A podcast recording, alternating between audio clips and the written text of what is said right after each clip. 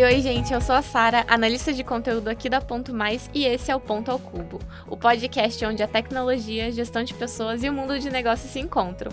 E se preparem que esse ano a gente vai ter o Ponto Cubo Cases a cada mês. E hoje a gente tá aqui para gravar mais um Ponto Cubo Cases e com a influencer Thaís Targa. Ela que é top voz no LinkedIn, especialista em recolocação profissional, mestre em educação e palestrante. A nossa conversa vai ser sobre como a Thaís conseguiu superar a timidez e se tornar a profissional em que ela é hoje. Ela também vai dar dicas para os profissionais que estão tendo dificuldade para empresas que querem saber como lidar com esse perfil de pessoa um pouco diferente. Mas antes da gente começar a nossa conversa, aproveita e já segue a gente no Instagram, @pontoalcubo. Nós também estamos no Spotify, em todas as plataformas digitais e também no YouTube da Ponto Mais. Então, boa tarde, Thaís. Que prazer ter você aqui com a gente hoje. É, eu sou a Sara, analista de conteúdo aqui da Ponto Mais. Eu vou me autodescrever para quem não está assistindo a gente. Então, eu sou uma mulher preta, do cabelo cacheado. Eu estou usando uma blusa verde e atrás de mim tem um fundo azul. Thaís, se quiser se apresentar, Legal. falar um pouquinho da tua trajetória, pode, sinta-se livre. Boa tarde, gratidão tá aqui. Adorei o convite para falar desse tema ainda inédito. Acho que eu nunca falei tanto sobre isso, sobre o que a gente vai conversar. Eu sou a Thaís, eu sou uma mulher branca, ruiva, falsa ruiva, né? As pessoas perguntam se é natural ou não, não é Cabelo natural. Vermelhinho. Tô vestida de preto, tem um fundo azul atrás de mim. Perfeito. Então, é um prazer novamente ter você aqui. Você é uma pessoa que tem uma trajetória incrível, tanto na área de recursos humanos, como influencer, LinkedIn Top Voice. É, mas, às vezes a gente te vê já pronta, assim. Eu queria entender como que você chegou nesse nesse lugar da sua carreira e como que você ultrapassou a timidez, que eu acho que é uma dificuldade que muita gente tem, é, principalmente quando está começando no mercado de trabalho. Ah, legal. Tem até uma frase que eu vi na internet um dia e nossa, essa frase impactou muito, que diz assim: "Eu levei 20 anos para fazer sucesso da noite para o dia". Então, é mais ou menos isso. Sim. E eu sempre fui muito tímida. Tenho certeza que hoje, é, se eu se fosse na minha infância e se eu tivesse na época condições, né, tivesse informação também, de fazer uma avaliação, provavelmente eu entraria no espectro autista. Uhum. Porque eu tinha alguns comportamentos bem bizarros na infância, então eu era tímida, calada, insegura, tinha ali o, o hiperfoco e era difícil para mim as pessoas querem saber o nível de timidez. Às vezes, timidez para você tem um peso, para mim é diferente. Mas a minha timidez era tal que eu não conseguia cumprimentar as pessoas. Então, às vezes, eu lembro que chegava tios na minha casa. Eu sou do interior, então, interior as pessoas se visitam, a gente recebe hóspede. Eu gostava dessas pessoas, não é que eu não gostava, mas eu não conseguia cumprimentá-las. Então, às vezes, eu me escondia atrás da cortina, me escondia dentro do guarda-roupa, porque era muito difícil a interação social para mim. Junto com isso, eu tinha tique nervoso, então eu, eu tipo, Ficava ansiosa. e tinha umas manias, né? E eu lembro, esses dias eu tava até perguntando para minha mãe, porque eu fui atrás dessa história, né? Eu falei, será que eu não tô dentro do espectro autista ainda, né? Porque às, às vezes eu tenho uns comportamentos mais diferentes. E daí a minha mãe falou que eu tinha umas bizarrices na infância. E uma delas foi que uma vez eu falei que eu ia dizer tudo que eu pensava. Uhum. E daí eu olhei para minha mãe e falei: Nossa, mãe, eu pensei que você ia morrer agora, mas, mas não, não é bem isso, não é o meu desejo, eu só pensei, imaginei isso. Então, claro, ao longo da minha vida, a gente vai evoluindo. Então, eu tive pais fantásticos, uma família acolhedora, amorosa. É, tive também a minha família extensa, que me ajudou muito, mi, minhas avós me uhum. ajudaram. E a partir é, do momento que eu entrei em contato com o estudo, eu comecei, aprendi a ler, eu comecei a ler muito. Então eu gostava também, acho que era uma busca de cura para mim, então eu gostava de ler muito sobre comportamento humano. Então quando eu tinha 15 anos eu já já lia um pouquinho de psicanálise, eu ia na biblioteca pública da minha escola, da minha cidade, e daí foi quando eu decidi que eu ia fazer psicologia, porque eu tinha alguns sonhos. Então, meu primeiro sonho era ajudar muitas pessoas. Eu sempre gostei até muito de. Eu queria ser veterinária. Aham. Gostava de animal, essa sensibilidade que eu tinha com os animais. Eu queria ajudar muitas pessoas e é engraçado porque eu também queria ser apresentadora de TV, mesmo com a A timidez, timidez. eu sonhava e eu tinha vontade de ser modelo. Só que assim, como eu era tímida, tinha tique nervoso, apresentadora de TV não ia rolar. Modelo eu sou baixinha, né? Você tá conferindo, eu tenho 1,60m. Então ia ser meio difícil No também máximo, uma modelo comercial modelo, ali. É, daí eu fui ajudar muitas pessoas através da psicologia, mas creio que também eu escolhi psicologia pelo meu próprio processo de cura. Uhum. Então eu queria me entender melhor, queria evoluir e sabia que eu ia precisar de muita ajuda. Vim para Curitiba, morei aqui, fiz terceirão aqui. E daí acabei fazendo a faculdade de psicologia, ainda tímida. Então, veja, eu fazia psicologia e eu me lembro que uma vez, no último ano de faculdade, então eu tinha minha turminha de amigos, que, claro, eram pessoas que me conheciam, que eu tinha mais liberdade, mas com toda a turma eu ainda era retraída e insegura, eu não era aquela pessoa que levantava a mão. E a gente tinha uma disciplina que era dinâmica de grupo, que a gente fazia muita dinâmica, o ano inteiro fazendo dinâmica, o último ano. E é, num dos últimos encontros, a gente fez é, uma atividade onde o grupo tinha que se abraçar. Então, você abraçava os seus colegas e depois você olhava para os seus colegas e se fixava numa pessoa. Aham. Fixava, Olhar no escolhia olho, um, né? um rosto para você olhar. E ninguém escolheu o meu rosto.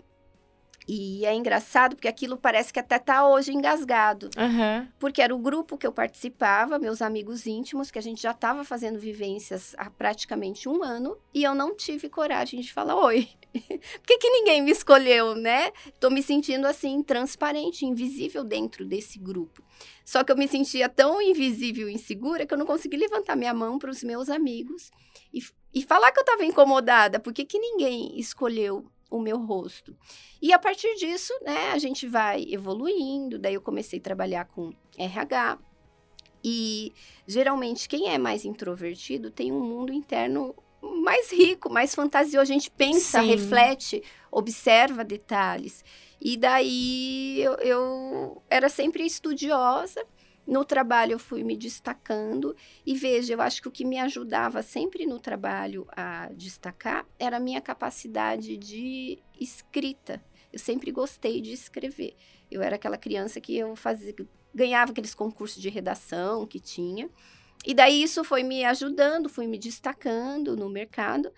Mas eu jurava que eu ia ser uma profissional de bastidor. Uhum. Se você falasse, Thaís, no ano 2022, você vai gravar vídeo, você vai palestrar para milhares de pessoas, você vai para São Paulo palestrar para duas mil pessoas, você vai gravar vídeo, vai entrevistar. Eu falava, você tá louca. Nunca vai acontecer, porque eu não quero. Essa não é, esse não é meu projeto de vida. E veja como as coisas acontecem. Então, quando que eu comecei? Praticamente em, acho que foi em 2015. Eu estava passando por um momento Em 2015, entrando no mercado de trabalho? no mercado digital. No, No mercado é, digital. foi quando Ah, é. eu fui é, perdendo a timidez. Então, eu estava passando um momento muito conturbado na minha vida pessoal. Eu estava em crise, Uhum. totalmente em crise. Acontece. questionando tudo, né? Eu sou uma pessoa intensa também.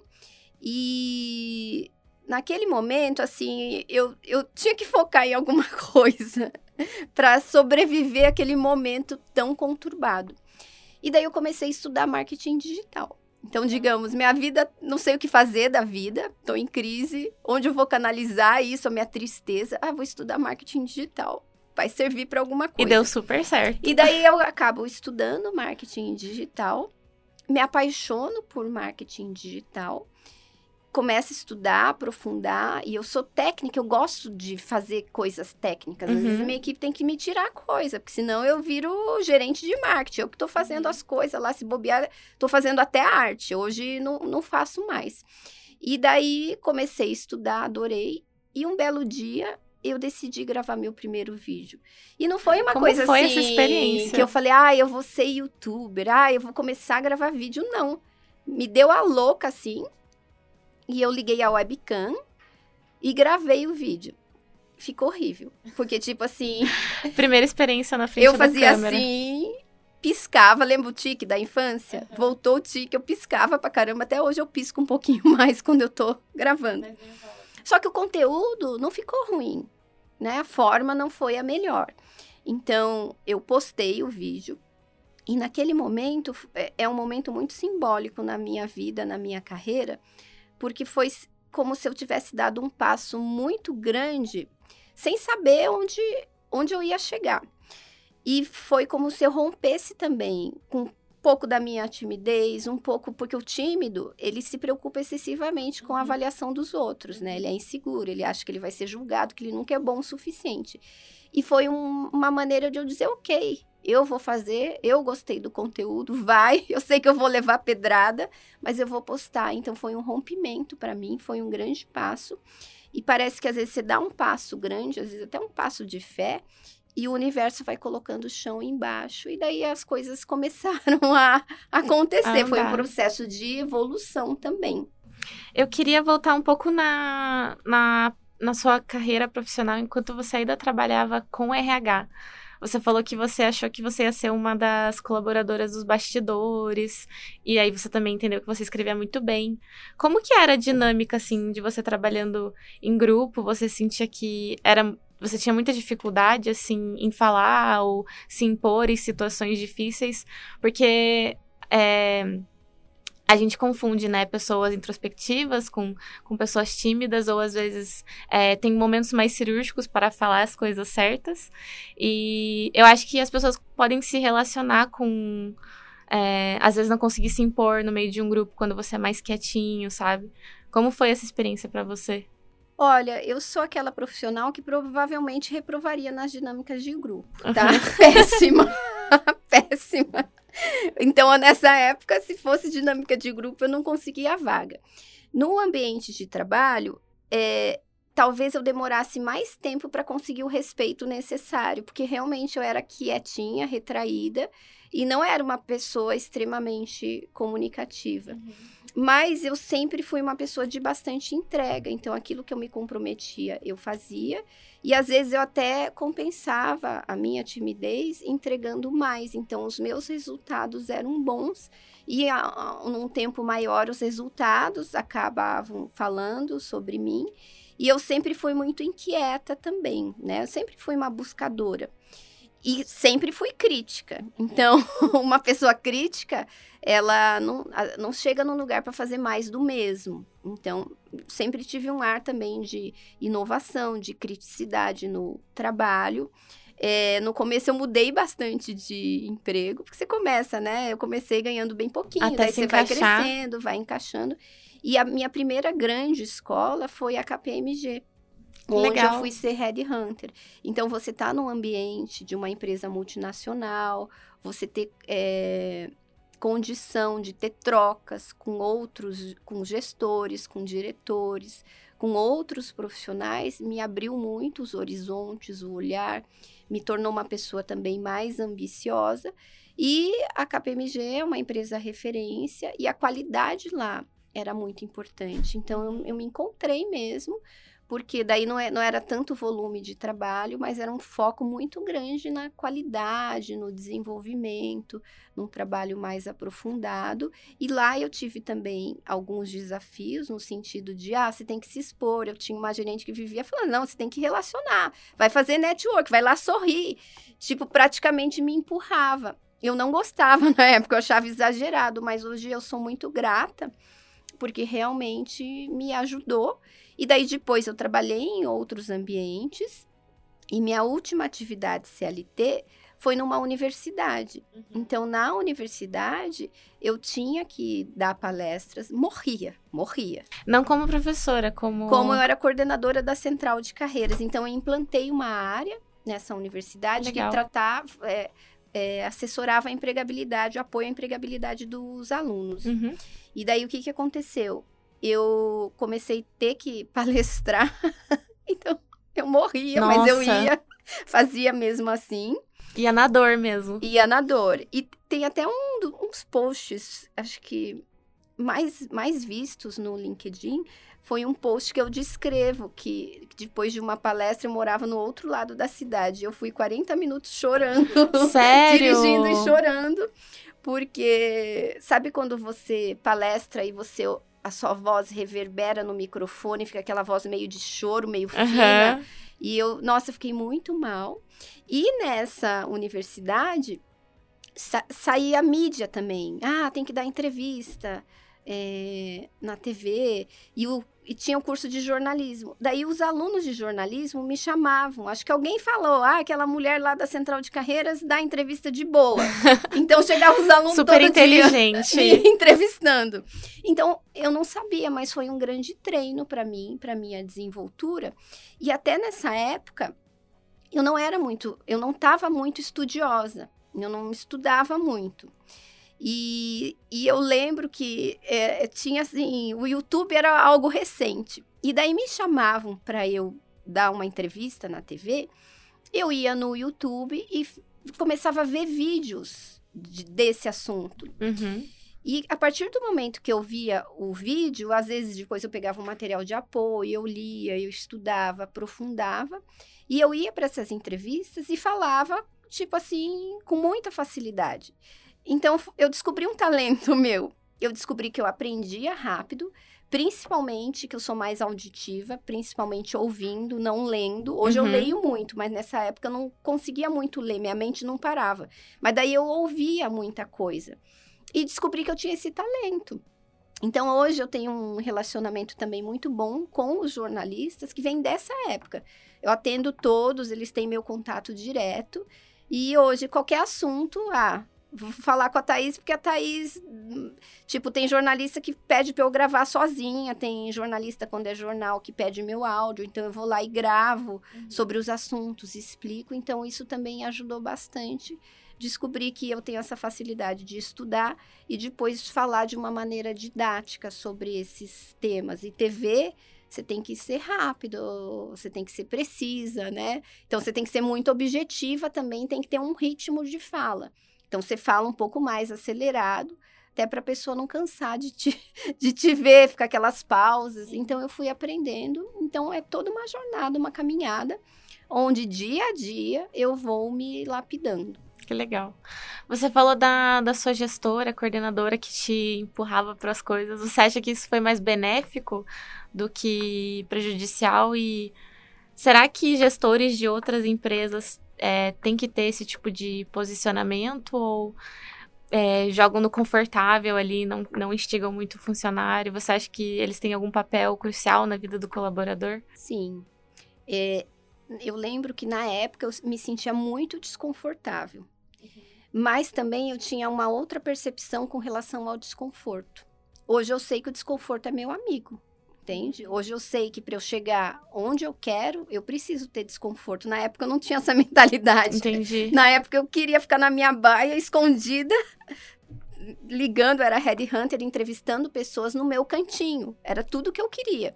Então, hoje, o olhar que eu tenho hoje, eu vejo que foi muito benéfico, mas foi sofrido na época por falta de mentalidade, de maturidade mesmo. Hoje eu sou grata e hoje eu vejo que o desconforto ele é fundamental na vida de qualquer ser humano, de qualquer pessoa que está em busca de evolução. Só que às vezes o, o gestor ele não tem a sabedoria de imprimir a dose certa de desconforto. Uhum. E eu hoje, como líder, como gestora, às vezes eu fico pensando, será que eu não estou é, colocando demais no desconforto? Será que, que eu vou mais? Será que eu vou menos? Porque chega um ponto que pode virar até vira um sofrimento muito uhum. intenso mesmo. E é uma mágica, é um desafio da gente entender o quanto de desconforto você imprime. Mas hoje é, eu tenho a visão de que o desconforto ele é muito necessário e que se você é, mudar a sua percepção sobre o que é desconforto, você pode até aprender a se sentir a se sentir confortável mediante as situações desconfortáveis. Uhum. Então, às vezes, assim, eu sei, ah, eu, eu tô palestrando, meu coração tá acelerado, né? Uhum. Mas ok, eu tô cumprindo a minha missão, eu tô aqui ajudando outras pessoas, eu tô é, contribuindo pro, pro sucesso da minha empresa, até para as pessoas que trabalham comigo para fazer o negócio crescer, né? Que às vezes são pessoas que me trouxeram aqui. Então eu vou honrar, eu vou fazer e vai dar certo e depois vai ser incrível. E daí você vai aprendendo a lidar e vai ficando cada vez melhor, cada vez menos desconfortável. Perfeito.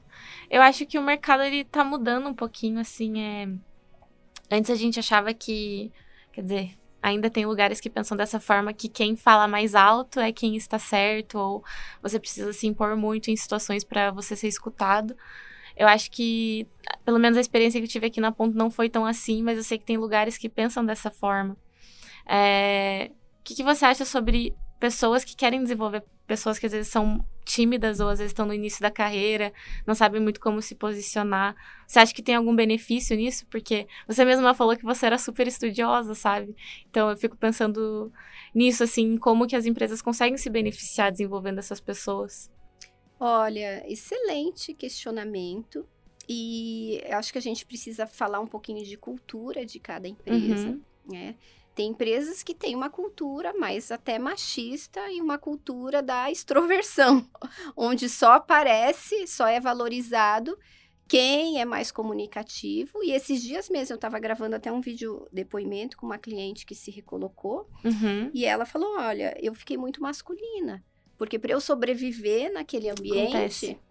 eu tive, eu tinha que me portar como homem, porque senão ninguém me respeitava. E o que, que acontece com essa cliente? Ela perde a essência dela. Perde a essência e demora anos. Tanto é que ela muda totalmente de área. E, e assim, eu não quis ser. Não, não quis entrar porque não era o propósito. Mas provavelmente o problema não era nem a área dela provavelmente ela está num processo ainda de cura, de evolução desse último empregador. Por isso, talvez que ela mudou para uma outra área e está começando do zero. Agora ela está feliz, né? Mas às vezes, se ela tivesse feito tivesse essa consciência antes, nem precisava todo esse trabalho. É, às vezes só mudar de lugar, né? Só mudar de lugar. Só que a cultura, ela te engole. E o ser humano, ele a maior necessidade do ser humano é conexão, não é alimento, né? Maslow estava errado. Isso dá um outro papo. Mas a nossa maior necessidade é conexão. O bebê humano é o filhote mais desprotegido que existe. O bebê, ele não sobrevive, talvez nem horas, né? Um dia inteiro sem a ajuda de um ser humano ou de um, talvez até um outro animal que possa cuidá-lo. Então a gente chega de fábrica com toda uma. com artefatos que vão propiciar e vão gerar muita necessidade de conexão, porque sem, sem conexão tu morre, tu, uhum. né?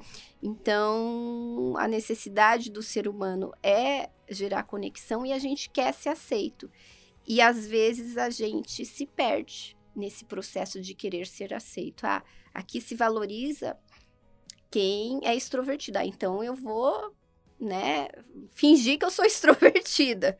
Vou além do meu limite. Ah, aqui é valorizado cultura, uma cultura mais masculina. Ah, então eu não vou usar elementos, não vou retratar minha feminilidade. Vou inclusive me sentir culpada se eu for muito feminina. E a partir disso você vai perdendo a sua o seu ego mesmo. Só que assim, veja, talvez você se tornar mais comunicativo, comunicativa seja algo bom para você, para a organização e para a cultura. Só que você tem que saber o limite. E a organização tem que saber qual que é seu limite também. Então, e é difícil uma pessoa mudar de personalidade do dia para a noite. Então, por exemplo, uma pessoa introvertida, eu sou altamente introvertida ainda, não parece. Mas eu, hoje eu tenho consciência, eu não posso hoje gravar o podcast, e eu já fiz muito isso, gravo o podcast, faço uma reunião antes, à noite eu dou uma palestra e depois marco um jantar com os amigos. Eu me acabo. do seu momento. Se eu fizer isso, eu me acabo.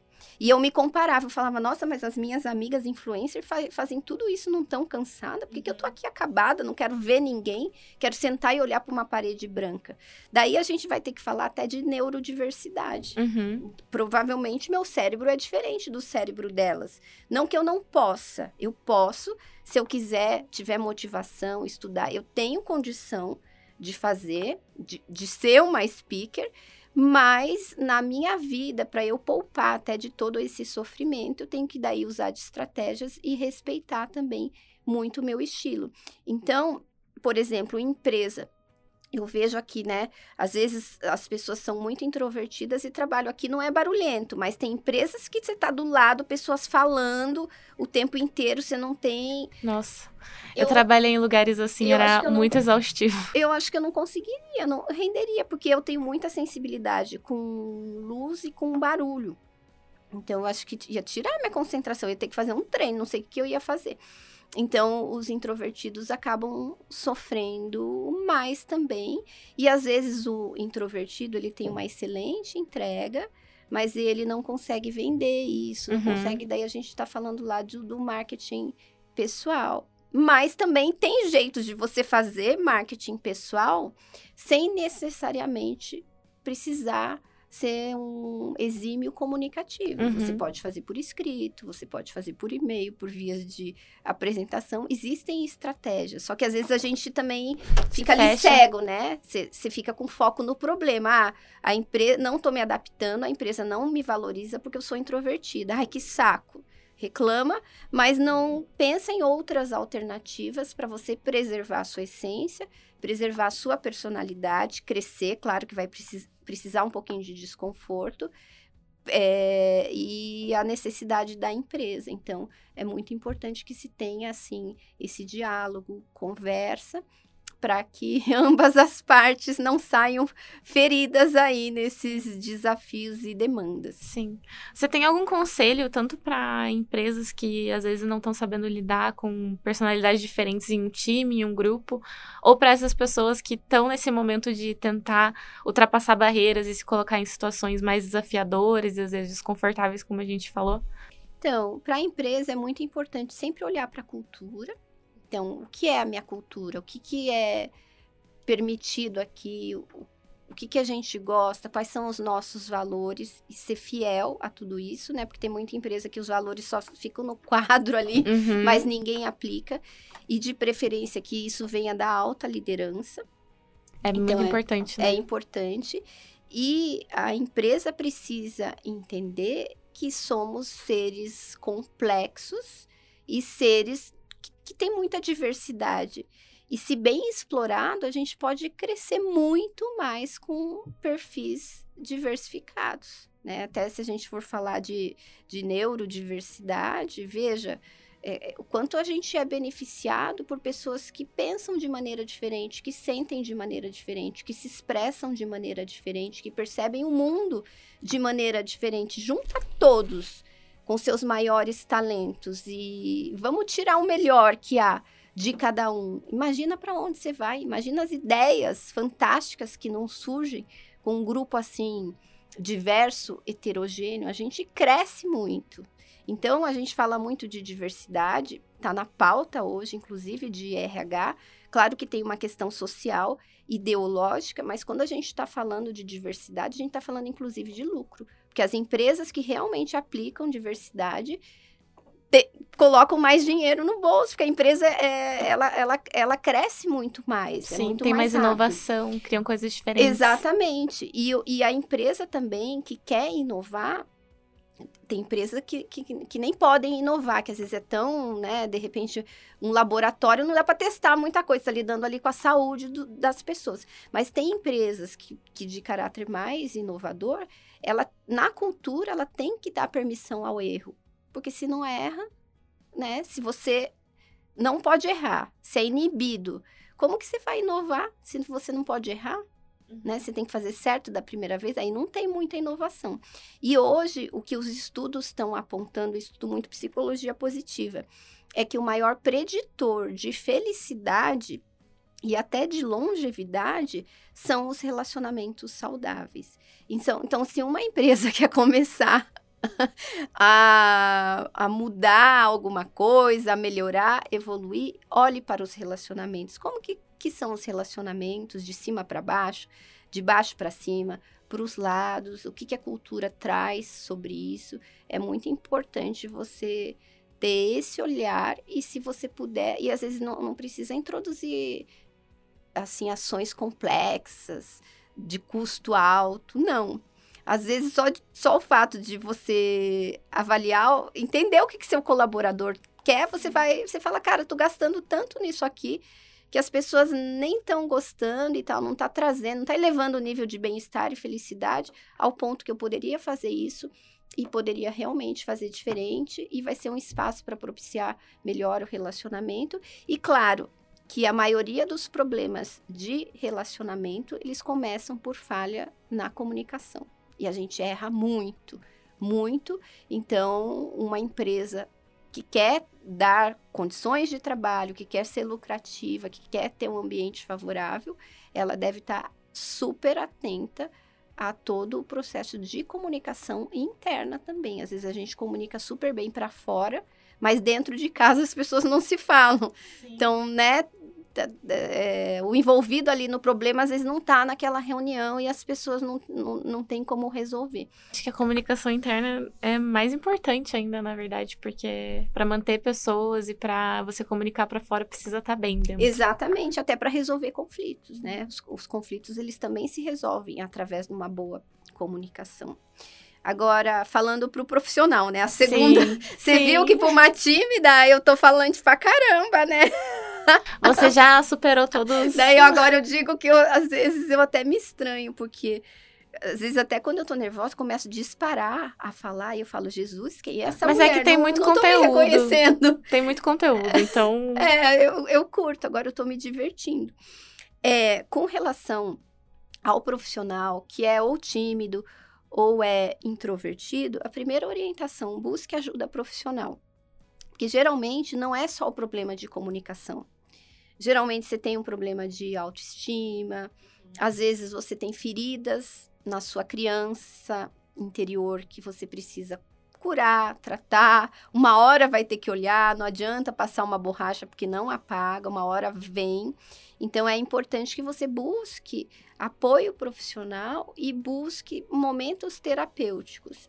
Então, legal. É, você pode buscar um psicólogo, um coach, um profissional de desenvolvimento humano.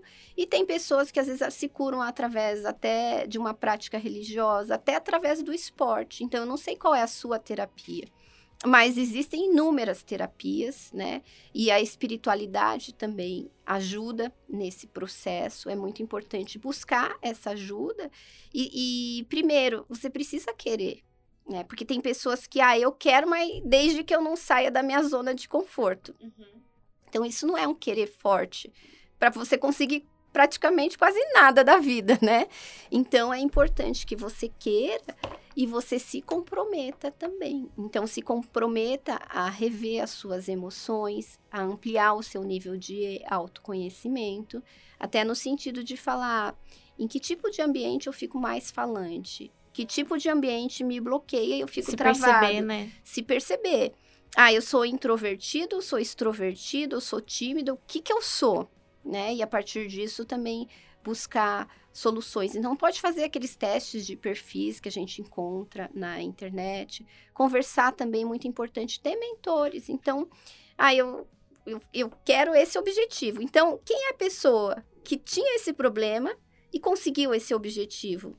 Ah, se ela conseguiu, eu também posso conseguir. Só que detalhe, talvez eu tenha conseguido muito na tentativa e erro, né? Errei, levei anos, paguei caro. Mas eu, de repente, mentorando alguém, eu posso atalhar isso. Então, tudo que eu errei, vou falar, isso não faz, não vale a pena, faz isso, faz isso. E às vezes uma conversa com o mentor, duas horas de mentoria, você atalha dois anos de trabalho de tentativa e erro. Então, é importante ter essa mentoria e muito importante para o profissional introvertido é ter outros profissionais para modelar. Porque quando a gente fala em marketing pessoal, todo mundo torce o nariz. Uhum. Por quê?